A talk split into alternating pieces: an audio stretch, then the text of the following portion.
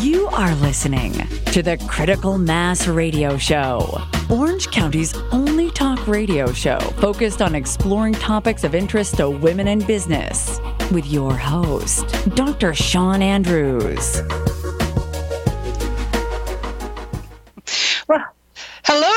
Everyone. I am Dr. Shawn Andrews. Thank you for joining us today. Uh, I am thrilled to be uh, talking with a, a, brand new guest, someone I have actually not met in person, so I really look forward to this interview. It's Joan Kuhl. Joan is founder of Why Millennials Matter. She's an author, speaker, and champion of women in leadership, which is a topic close to my heart. Through her international speaking engagements, research, and consulting, She's guided leaders through more than in more than 60 countries and transformed workings of some of the largest companies, including Goldman Sachs, Eli Lilly, and the New York Mets. She's author of three books, most recently called a book called Dig Your Heels In, Navigate Corporate BS, and Build the Company You Deserve. So, Joan, welcome to the program. Thank you for having me. so, yeah, as I, was, as I was doing research for this um, for our interview today for the uh, Women in Business podcast for Critical Mass, I found out that mm-hmm. we have quite a bit in common, uh, namely the pharmaceutical industry, the topic of women in leadership. Uh, we both have written books on it, and it sounds like you do a lot in this space as well. So I really look forward to, to hearing more about you and your experience. Well, ditto. I think that there can't be enough of us. There's so much work to do, and I'm excited to kind of collaborate on this topic tonight. Fantastic. Well, thank you for, for joining us. So let's get right into it. Uh, so, so tell us about your professional path to what brought you where you are today. Let's say prior to the work you're currently doing. Sure. So, as you mentioned, I launched my career in the pharmaceutical industry. I spent about 14 years in, you know, corporate America and all sorts of roles: sales, marketing, account management, training and development. But for me, I have a, a very deep foundation in youth leadership. I grew up in those types of programs, and so I spent a lot of time while building my corporate career still on college campuses, you know, as a speaker and a mentor. And I always saw the power and potential of that next generation and enjoyed being around their energy. And this was around the time where, you know, 2008, 2009, the global recession, we saw in the workplace there started to become some friction between the generations. And that's typical, right? You know, the older generations mm-hmm. kind of getting frustrated with younger generations. But with the add on of technology, it just felt, you know, a lot more strained and the resources were being pulled back in areas that I thought contribute the most to an early leaders, you know, rise and development. And so that was really what inspired me to start doing some of my research on multi-generational dynamics during my MBA. And then when I graduated and I decided to um, officially launch my company, I was really out to solve that problem. I wanted to get in front of as many leaders and as, as many diverse industries as possible to tell them to double down on young talent. And that's where I started doing some more consulting and research. And, you know, the long and the short of it is what I discovered is that what millennials want is what women deserve. You know, the, the meaning and purpose, the flexibility, financial security. And so that's what led me to where I am today. Well, it sounds great. So that work you did uh, on college campuses and on the generations, was that something you were doing while you were working in the pharmaceutical industry?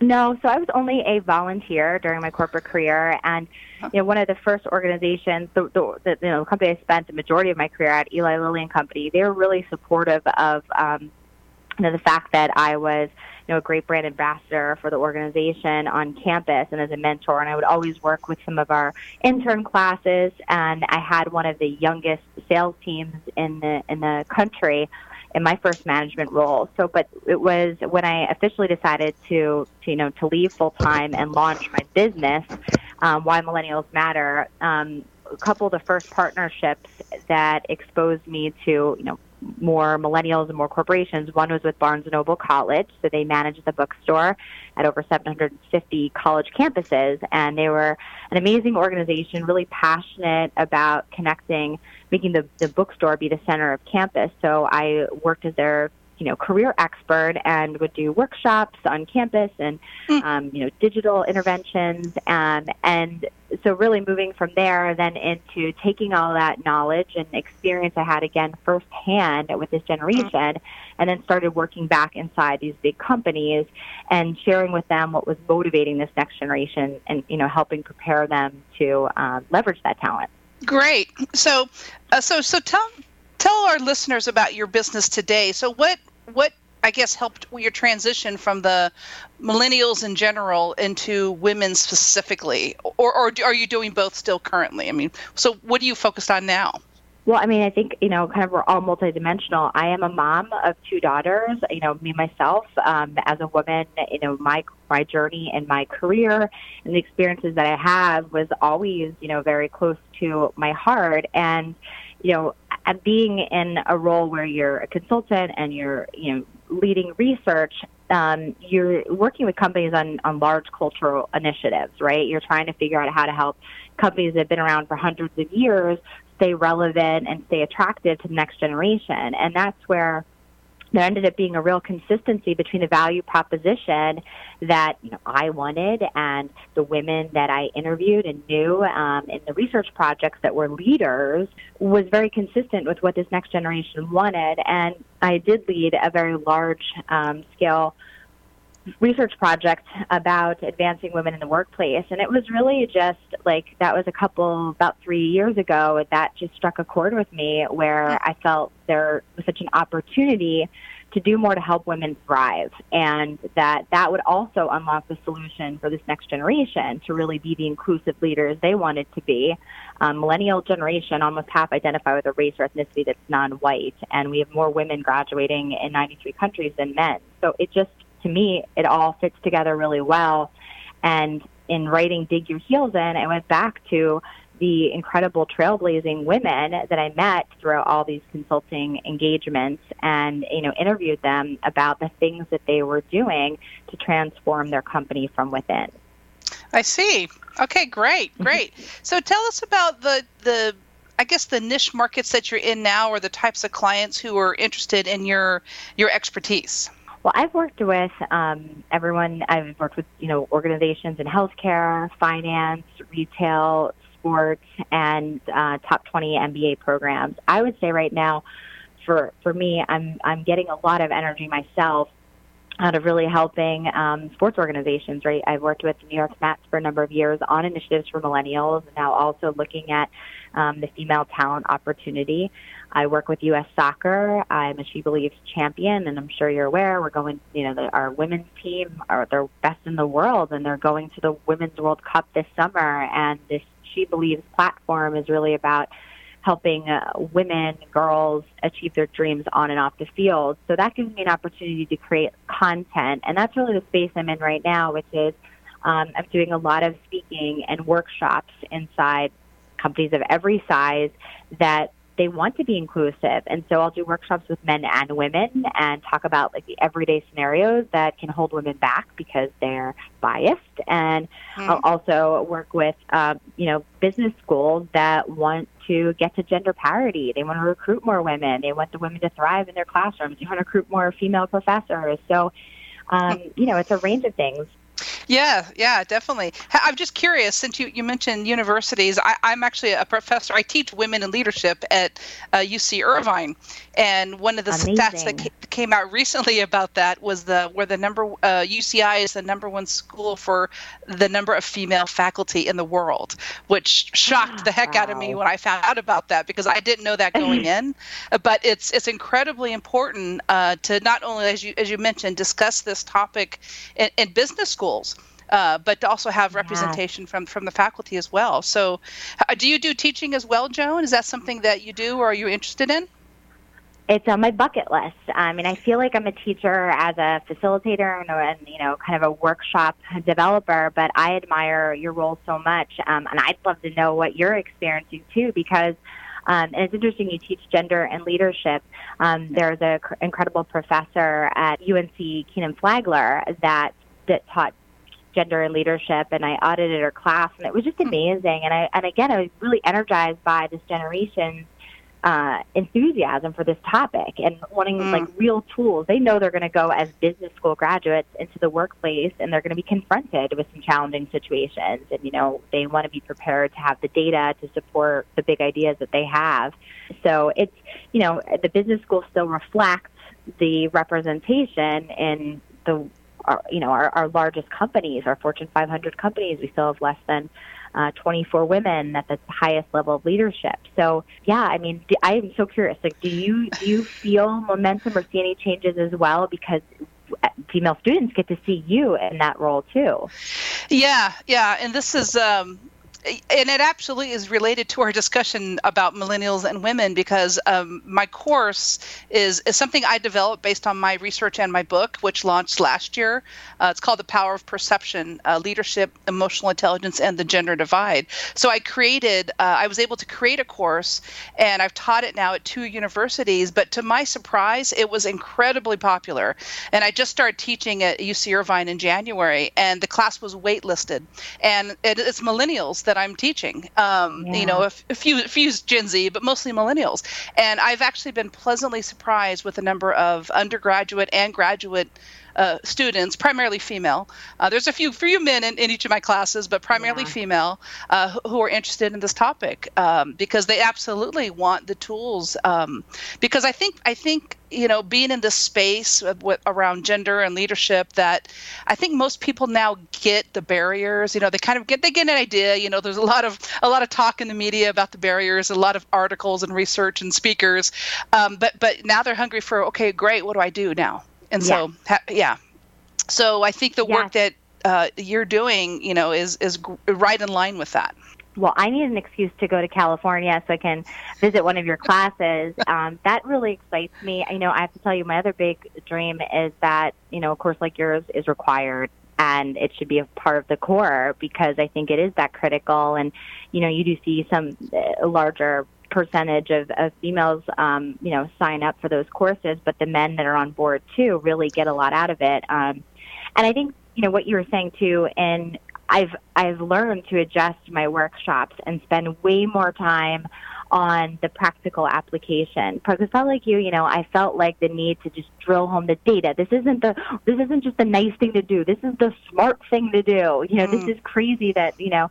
And then I realized I actually don't think uh, your everyday um, manager, that's kind of middle management, is as immersed in the subject as you and I, because we're passionate about it. And so when it, you when you say to them, okay, well, in a meeting, men interrupt women three times more often than they do other men. Have you seen that? You know, what would you do if that happened? How can you then be that person that's more vigilant to saying, hey, you know, let you know Pamela finish her thought. I was really interested in her idea and so that's what I'm finding I have to spend more time and take a pause in the workshops is getting allowing them the time to get comfortable with wrapping their words around it. Sometimes they need a script. Sometimes they just need to like sort of that forced role play because it's like you know mm-hmm. practice makes habit, and I that's where I've seen the light bulb go on. And then we follow up with them afterwards and say, you know, what have you done that's different? How do you feel about that? How does that change your day to day relationships in your company? I think that that'll build momentum.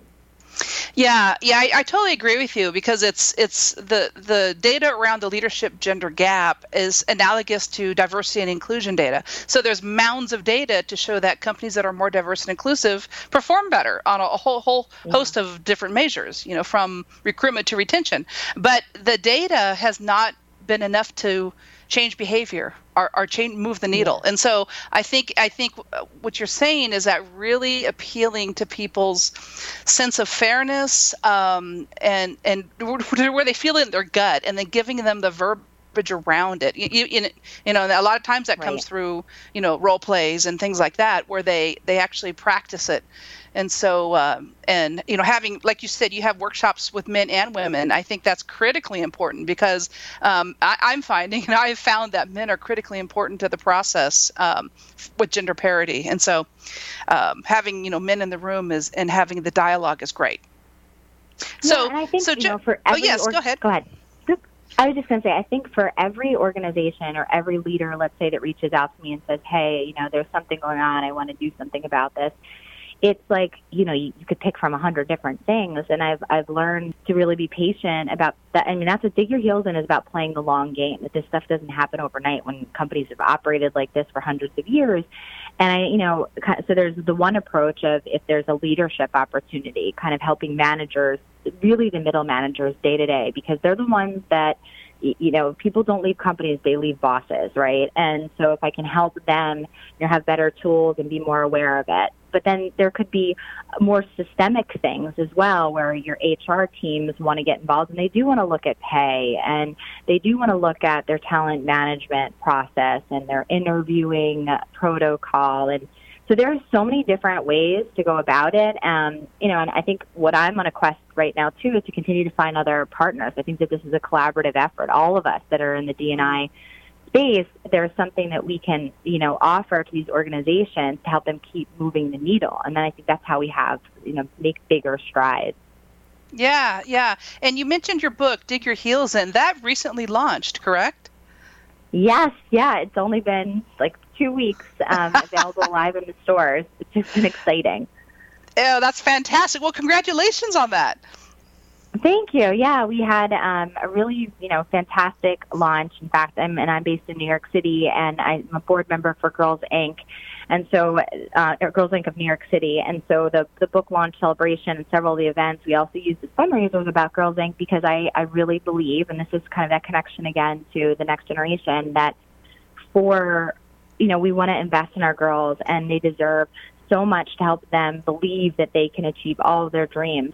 But I, we can't keep working this hard to help them break into these, you know, STEM fields and otherwise to then just want to walk out the door because the culture is toxic. So we, right now, you and I working and women around us have to thrive um, in, in the workplace to continue to make this a welcoming environment for the next generation. So that's why I kind of always talk about the things that we can do inside the workplace, but also for um, our younger women too. Yeah, yeah. So, Joan, so what advice would you offer women who are in business today? Well, I, I think I would say take three steps. You know, the first is that um, this is not in your head. You're not emotional. You're not crazy. If there's things that you feel like aren't living up to your expectations of what you deserve, you're right and there is data to back you up. I do think, because like you and I were saying, I still think for women, step one is arm yourself with the data because I found, you know, even embarking from going from corporate America to starting my business, to get into the boardroom and be compelling enough for CEOs to listen and do something about it, put money behind it, you have to have a strong case. So that's step one. Step two is um, use that frustration to fuel the one thing that you want to put your eye on to change. Like I said, you know, I think we as women too, we're multitasking. We want to take on everything. I'm as I'm, you know, as a, mm. uh, a working mom with two young kids, like I, I, I make my to-do list way too big. And mm. I think the rewarding thing is is pick one thing. If it's relationships, if it's mentorship that's lacking in your company, if it's you know you want to revitalize your women's network, pick the one thing that you really feel like is tied closely to you know your your personal values and because that's going to help you when you hit a wall because you will right? This isn't easy work.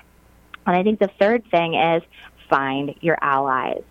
You know i think we move so fast in this world today from one meeting to the next and you know one obligation and one appointment and um, we need each other. We need allies. We need um, women and men older than us younger than us earlier or later.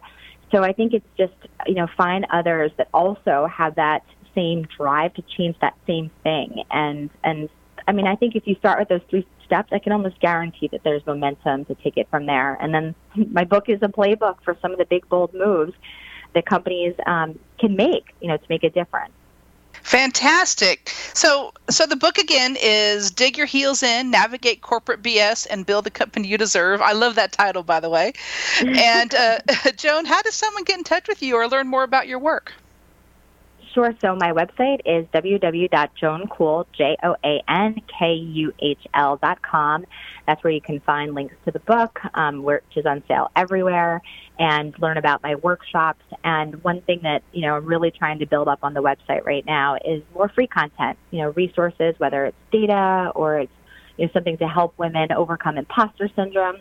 So it's a great place, I think, to just stay in touch with um, my work and upcoming events if anyone wants to attend them.